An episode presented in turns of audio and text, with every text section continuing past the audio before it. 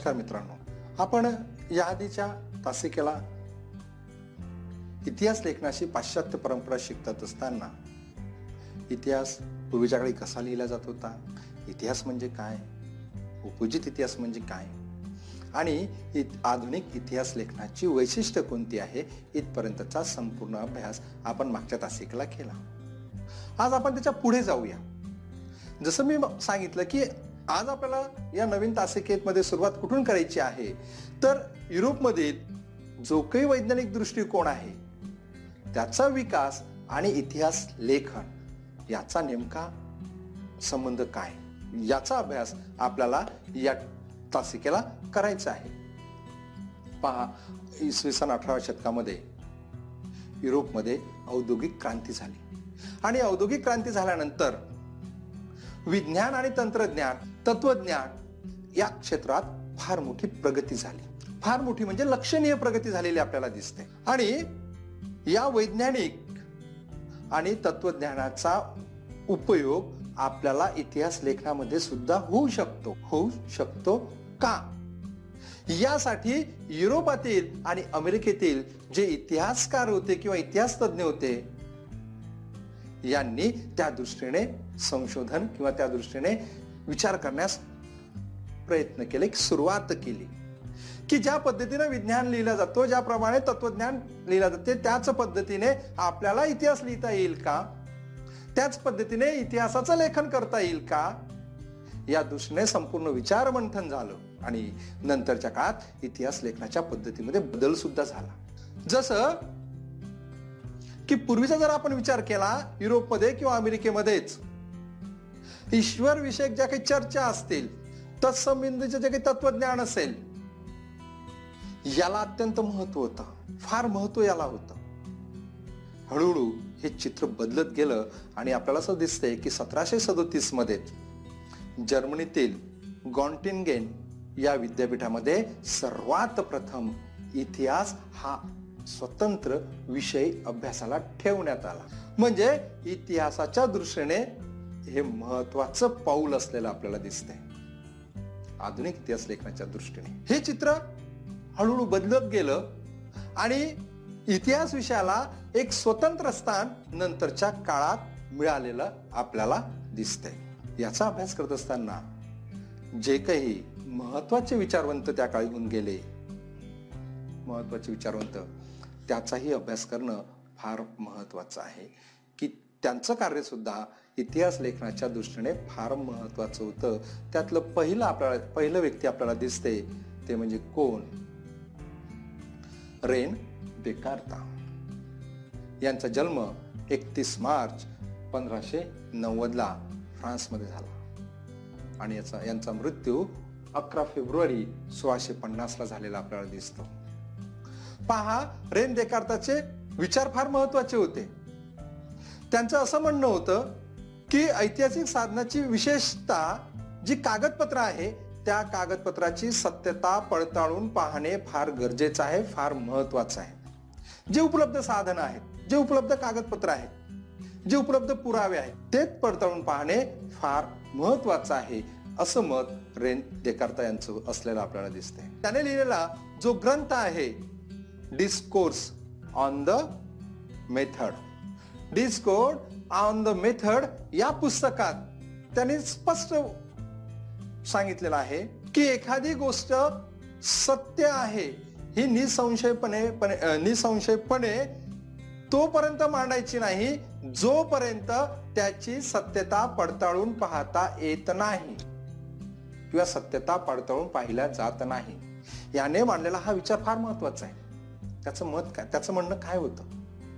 की जेव्हा एखादी घटना आपण लिहितो एखाद्या घटनेचं आपण लिखाण करतो तेव्हा त्या घटनेची सत्यता जोपर्यंत आपण पडताळून पाहत नाही ती सुद्धा निसंशयपणे तोपर्यंत ती घटना सत्य आहे हे मानू नये असा विचार त्याने जो आपण त्याने लिहिलेला जो ग्रंथ आहे ज्याचं नाव काय आहे? डिस्कोर्स ऑन द मेथड यात मांडलेली आपल्याला दिसते. त्यानंतर दुसरा विचारवंत येतो तो म्हणजे व्हॉल्टेअर हा सुद्धा एक महत्त्वाचा विचारवंत त्या काळात होऊन गेलेला आपल्याला दिसतो. पहा व्हॉल्टेअरचा जन्म एकवीस नोव्हेंबर सोळाशे चौऱ्याण्णवला फ्रान्सला झालेला दिसतो आणि मृत्यू तीस मे सतराशे अठ्याहत्तरला झाला. याला आधुनिक इतिहास लेखनाचा जनक म्हटला जायचं. हा जो फ्रेंच तत्वज्ञ होता याचं स्पष्ट मत असं होतं की इतिहास लेखनासाठी केवळ वस्तुनिष्ठ सत्य आणि घटनांचा कालक्रम हेच महत्वाचं नाही. तत्कालीन समाजाच्या परंपरा असतील व्यापार असतील आर्थिक व्यवस्था असेल विचार करणे हे सुद्धा गरजेचं आहे. हे पहा त्याचं म्हणणं काय होतं? तो काय म्हणतो? की इतिहास लेखनासाठी केवळ वस्तुनिष्ठ सत्य आणि घटनांचा कालक्रम एवढंच महत्वाचं नाही तर तत्कालीन समाजाच्या ज्या परंपरा असेल व्यापार असेल आर्थिक व्यवस्था असेल किंवा इतर ज्या गोष्टी आहेत सांस्कृतिक गोष्टी असतील सामाजिक गोष्टी असतील याचाही विचार होणं फार गरजेचं आहे असं स्पष्ट मत व्हॉल्टेअरचं असलेलं आपल्याला दिसते. यानंतर विद्यार्थ्यांनो महत्त्वाचा विचारून त्यानंतरचा जो येतो जॉर्ज विल्यम फेडरिक हेगल. याचा जन्म सत्तावीस ऑगस्ट सतराशे सत्तरमध्ये झालेला आपल्याला दिसतो. मृत्यू चौदा नोव्हेंबर अठराशे एकतीसलाचा याचा मृत्यू झाला. याचं इतिहास लेखनाच्या संदर्भात स्पष्ट मत असं होतं की तर्कशुद्ध पद्धतीने इतिहासा इतिहास लेखनाची पद्धत जी आहे किंवा इतिहास लेखन जे आहे हे तर्कशुद्ध पद्धतीनेच मांडलं गेलं पाहिजे असा तो आग्रही होता. यावर त्याने भर दिलेला आपल्याला दिसतो. तो असं सांगतो की इतिहासातील ज्या काही घटनाक्रम आहे हे प्रगतीच्या टप्प्यानुसार प्रगतीचा टप्पा दर्शवतात. म्हणजे इतिहासातील घडणाऱ्या घटना या प्रगतीच्या टप्प प्रगतीचा टप्पा दर्शवितात. त्याचबरोबर इतिहासाची मांडणी इतिहासकाराला वेळोवेळी उपलब्ध असणारे जे साधन आहेत उपलब्ध होत असलेले जे पुरावे आहेत त्यावरून करत असतो किंवा त्यावरून केली जाते. आणि हे पुरावे प्रगतीच्या टप्प्यानुसार बदलत जाणे हे सुद्धा स्वाभाविक असते. असं सुद्धा त्याने प्रतिपादन किंवा असं सुद्धा त्याने स्पष्ट केलेलं आपल्याला दिसते त्याच्या या विवेचनावरून असं लक्षात येते की इतिहासाच्या ज्या अभ्यास पद्धती आहे या विज्ञानाच्या अभ्यास पद्धतीपेक्षा जरी वेगळ्या असेल तरीही मात्र कमी दर्जाच्या नाहीत हे जगाने मान्य केले. की इतिहास जेव्हा आपण पुराव्याच्या आधारावर लिहितो तो प्रगतीचा टप्पा दर्शवत असतो. प्रगतीच्या टप्प्यानुसार त्या ते पुरावे बदलत असतात. त्यानुसार इतिहासकाराचं लेखन सुद्धा बदलत असते. त्याचे साधन सुद्धा बदलत असतात. हे जे मत हेगेलने मांडलं हे फार महत्वाचं जरी विज्ञान पद्धती विज्ञान संशोधनाच्या पद्धतीसारखी इतिहास लेखनाची पद्धती जरी नसेल तरी मात्र कमी दर्जाची नाही हे त्याने सिद्ध केलं. त्यानं जो ग्रंथ लिहिला आहे तो म्हणजे कोणता? इनको इन सायक्लोपीडिया ऑफ फिलॉसॉफिकल सायन्सेस. आणि दुसरा दिसतो रिझन इन हिस्ट्री हे दोन ग्रंथ त्याने लिहिले आणि या दोन ग्रंथामध्ये त्याचे विचार प्रसिद्ध असलेले आपल्याला दिसते. त्यानंतर यानंतर जो इतिहासकार येतो तो म्हणजे लिओपोल्ड व्हॉन रांके. हा सुद्धा त्या काळातील अत्यंत महत्त्वाचा विचारवंत होऊन गेला. याचा जन्म सतराशे पंच्याण्णवला झाला. त्याचा मृत्यू आपल्याला दिसतो की अठराशे शहाऐंशीला त्याचा मृत्यू झालेला दिसतो. पहा रांके याने जे विचार मांडले हे सुद्धा अत्यंत महत्त्वाचे होते. तो बर्लिन विद्यापीठात प्राध्यापक होता. आणि त्याने जी चिकित्सक पद्धती मांडली इतिहास संशोधनाची ती अत्यंत महत्वाची आहे. तो त्याने सांगितलेली कशी आहे? त्याची जी चिकित्सक पद्धती आहे ती कशी आहे? त्याचं मत काय होतं? की जे मूळ दस्तावेज आहे याच्या आधारे आपण काय करतो? तर माहिती लिहित असतो. इतिहास लिहित असतो. ती सर्वात महत्वाची आहे. म्हणजे उपलब्ध असणारी. जे काही दस्तावेज आहे जे कागदपत्र आहे ते महत्त्वाचे आहे. यावर त्याने भर दिला. ज्या ऐतिहासिक घटनाशी संबंधित असलेले जे काही सर्व प्रकारचे जे दस्तावेज आहे त्याचा कसून शोध घेतला पाहिजे? त्या घटनेचा इतिहास लिहित असताना त्या घटनेच्या संदर्भात उपलब्ध असणारे दस्तावेज आहे त्याचा शोध घेतला पाहिजे त्याचा अभ्यास केला पाहिजे त्याचं संशोधन केलं पाहिजे आणि त्याच्या आधारे इतिहास लेखन केलं पाहिजे. असं त्याचं स्पष्ट मत असलेलं आपल्याला दिसते त्याचं असं मत आणि अशा पद्धतीने जर का संशोधन केलं तर निश्चितच ऐतिहासिक सत्यापर्यंत आपल्याला सहज पोहोचता येते असं मत त्याने व्यक्त केलं होतं. इतिहास लेखनातील जे काल्पनिक जी आहे त्या काल्पनिकतेवर त्याने टीका केली होती त्याला कळकळून विरोध त्याने केला होता. त्याचं म्हणणं तेच होतं की इतिहासाच्या घटना लिहित असताना या काल्प काल्पनिकतेने लिहूच नाही. जे उपलब्ध पुरावे आहेत किंवा त्या संदर्भातले इतर जे पुरावे आहेत ते शोधावेत ते तपासावेत आणि नंतर त्या घट लिखाण व्हावं ती घटना लिहावी. त्यात सत्यता असावी वास्तविकता त्यात असावी असं स्पष्ट मत या रांकेचं असलेलं आपल्याला दिसते त्याने जो ग्रंथ लिहिला तो आपल्याला दिसतो तो म्हणजे कोणता? The theory and practice of history आणि दुसरा दिसतो the secret of world history या दोन ग्रंथामध्ये त्याने आपलं स्पष्ट मत मांडलेलं आपल्याला दिसते विद्यार्थी मित्रांनो रांकेनंतर परत एक महत्त्वाचा विचारवंत होऊन गेला. सर्वांना सुपरिचित आहे. ते म्हणजे काल मार्क्स या काल मार्क्सचा जन्म पाच मे अठराशे अठराला जर्मनीत झालेला आपल्याला दिसतोय. हे जर्मन विचारवंत होते. त्यांचा मृत्यू चौदा मार्च अठराशे त्र्याऐंशीला झाला. हे जे कालमार्स होते यांनी जे विचार मांडले ते विचार अत्यंत महत्त्वाचे आहे. अत्यंत महत्त्वाचे आहे. इतिहासाच्या दृष्टिकोन दृष्टिकोनातून त्यांनी मांडलेलं जे तत्वज्ञान आहे त्यांनी मांडलेला जो सिद्धांत आहे तो इतिहासाच्या दृष्टिकोनातून महत्त्वाचा बदल घडवून आणणारा आहे किंवा महत्त्वाचा वैचारिक बदल किंवा वैचारिक प्रणाली जी नवीन वैचारिक प्रणाली आहे ती अस्तित्वात आलेली आपल्याला दिसते. ते म्हणजे कार्ल मार्क्सच्या सिद्धांतावरून. त्याचं संमत आहे की हा इतिहास जो आहे हा अमूर्त कल्पनांचा नसून तो जिवंत माणसाचा असतो. इतिहास हा काय असतो? अमूर्त कल्पनांचा नसून जिवंत माणसांचा असतो. माणसा माणसामधील जे नातेसंबंध आहे त्याच्या मूलभूत गरजा भागवण्यासाठी उपलब्ध असलेल्या उत्पादन साधनाच्या स्वरूपावर व मालकीवर अवलंबून असतो. हे पहा तो काय सांगतो की हा जो हा अमूर्त कल्पनांचा नसून तो जिवंत माणसांचा असतो. आणि माणसा माणसामधील जे नातेसंबंध आहेत त्यांच्या ज्या मूलभूत गरजा आहेत त्या भागवण्यासाठी उपलब्ध असले जे उत्पादनाची जे साधन आहे त्याच्या स्वरूपावर आणि त्याच्या मालकीवर हा इतिहास अवलंबून असतो. समाजात वेगवेगळ्या घटकांना घटकांची ही जी साधने आहेत ही समप्रमाणात उपलब्ध नाहीत. त्यात विषमता आहे. उत्पादनाची साधनं जी आहेत ही उत्पादनाची साधने एका विशिष्ट वर्गाच्या हाती आहे विशिष्ट वर्गाची आहे. आणि दुसरा जो ज्याला शोषित किंवा पीडित वर्ग म्हणतो जो मजूर वर्ग आहे हा फक्त राबण्याचं काम करतो.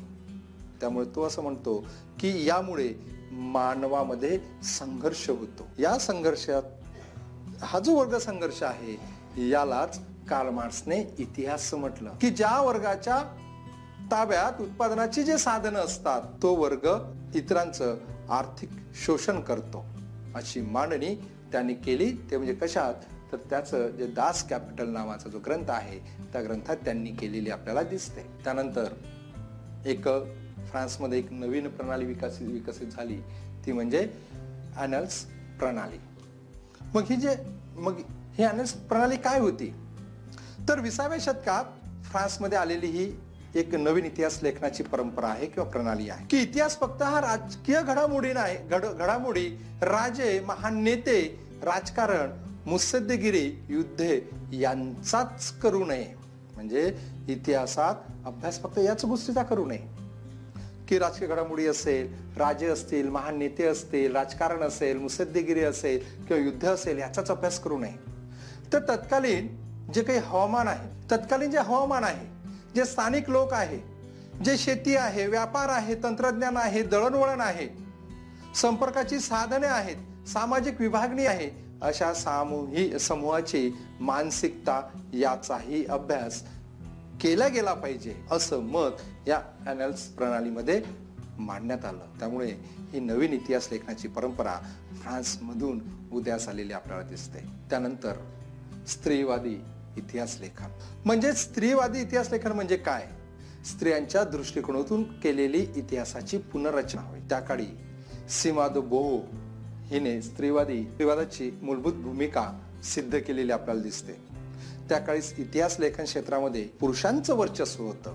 म्हणून पुरुष प्रधान दृष्टिकोनातून इतिहास लिहिला गेला किंवा त्याचा विचार केला गेला. पण जेव्हा सीमादो हिनं स्पष्ट केलं की असं हे चुकीचं आहे स्त्रियांच्या स्त्रियांचा सुद्धा इतिहास लिहिला गेला पाहिजे त्यांच्याही दृष्टिकोनातून इतिहास लिहिला गेला पाहिजे. ही जी पुरुष प्रधान इतिहास लेखन पद्धती आहे तिचा पुनर्विचार व्हावा. स्त्रियांच्या आयुष्याची निगडीत ज्या काही नोकरी असेल रोजगार असेल ट्रेड युनियन असेल यांच्यासाठी काम करणाऱ्या ज्या काही संस्था आहे किंवा स्त्रियांचे कौटुंबिक आयुष्य आहे यासारख्या विविध पैलूंचा किंवा कुटुंब कौटुंबिक आयुष्य जे आहे याचं संशोधन इतिहासात झालं पाहिजे. त्यानंतर एकोणीसशे नंतर स्त्री हा स्वतंत्र सामाजिक वर्ग मानून इतिहासात ने त्यावर लिखाण करण्यास सुरुवात केलेली आपल्याला दिसते. त्यानंतर महत्त्वाचा एक विचारवंत होऊन गेला. तो म्हणजे मायकल फ्युक फुको. हा विसाव्या शतकातील एक सुप्रसिद्ध इतिहासकार होऊन गेला. तत्वज्ञ होऊन गेलेला आपल्याला दिसतो.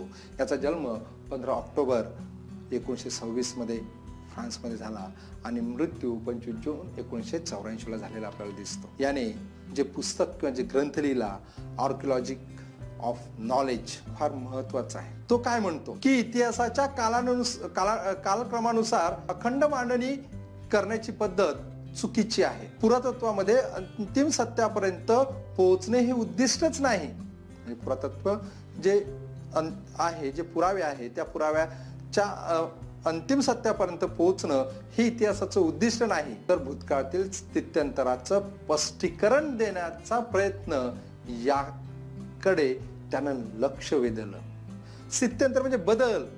जो इतिहास जो समाजात बदल झाला ज्या काही घटना घडल्या ज्याच्यामुळे बदल झाला याचं स्पष्टीकरण देणे म्हणजे इतिहास होय असं स्पष्ट मत या मायकल फुकोनं मांडलेलं आपल्याला दिसतंय. म्हणून या पद्धतीला ज्ञाना ज्ञानाचे पुरातत्व असं सुद्धा म्हटलं जातं. इतिहासकारांनी जे काही पूर्वी विचारात न घेतलेले विषय होते जसं मनोवृत्त मनोविकृती असेल वैदकशास्त्र असेल तुरुंग व्यवस्था होती याचाही इतिहासाच्या दृष्टीने विचार केला गेला. आणि आधुनिक लेखनाची इतिहास लेखनाची जी व्याप्ती आहे ही वाढवून स्थायी साहित्य असेल स्थापत्य असेल शिल्पकला असेल चित्रकला असेल नृत्यकला असेल नाट्यकला असेल किंवा चित्रपट निर्मिती असेल दूरदर्शन यासारख्या विविध विषयांचे स्वतंत्र इतिहास लेखन केले जाऊ लागले. हे सर्व फलित या पाश्चात्य इतिहासकारांमुळे घडलं असं म्हटलं तरी चालेल. म्हणजे त्यांच्या वैचारिक क्रांतीमुळे त्यांच्या तत्वज्ञानामुळे इतिहास लेखनाची पद्धत बदलली. इतिहाकडे इतिहासाकडे पाहण्याचा दृष्टिकोन बदलला. इतिहासाकडे सुद्धा एक उपयोजित इतिहास म्हणून म्हणजे आपल्या जीवनातसुद्धा त्याचा उपयोग होऊ शकतो अशा पद्धतीनं या शास्त्राकडे किंवा या शाखेकडे नंतरच्या काळात पाहिल्या जाऊ लागलं. याचं संपूर्ण श्रेय या पाश्चिमात्य काही विचारवंतांना देणं तेवढंच गरजेचं आहे. अशा पद्धतीने विद्यार्थ्यांनो हे प्रकरण आपण या ठिकाणी समजून घेतलं. काही त्यातले पाश्चात्य विचारवंत रांकेपासून असेल फुको असेल काल मार्स असेल हेगेल असेल अशा सर्व जे त्या काळचे त्या तत्वज्ञ होऊन गेले किंवा इतिहासकार होऊन गेले यांचं जे महत्त्वाचं ज्ञान होतं किंवा यांच्या ज्या संकल्पना होत्या याचा सविस्तर अभ्यास या प्रकरणात आपण केला. यानंतरचं जे प्रकरण आहे ते प्रकरण म्हणजे इतिहास लेखनच आहे पण भारतीय परंपरा त्या दृष्टीनं त्या नवीन प्रकरणामध्ये आपण अभ्यास करू. इथे मी आपली रजा घेतो आणि थांबतो. धन्यवाद.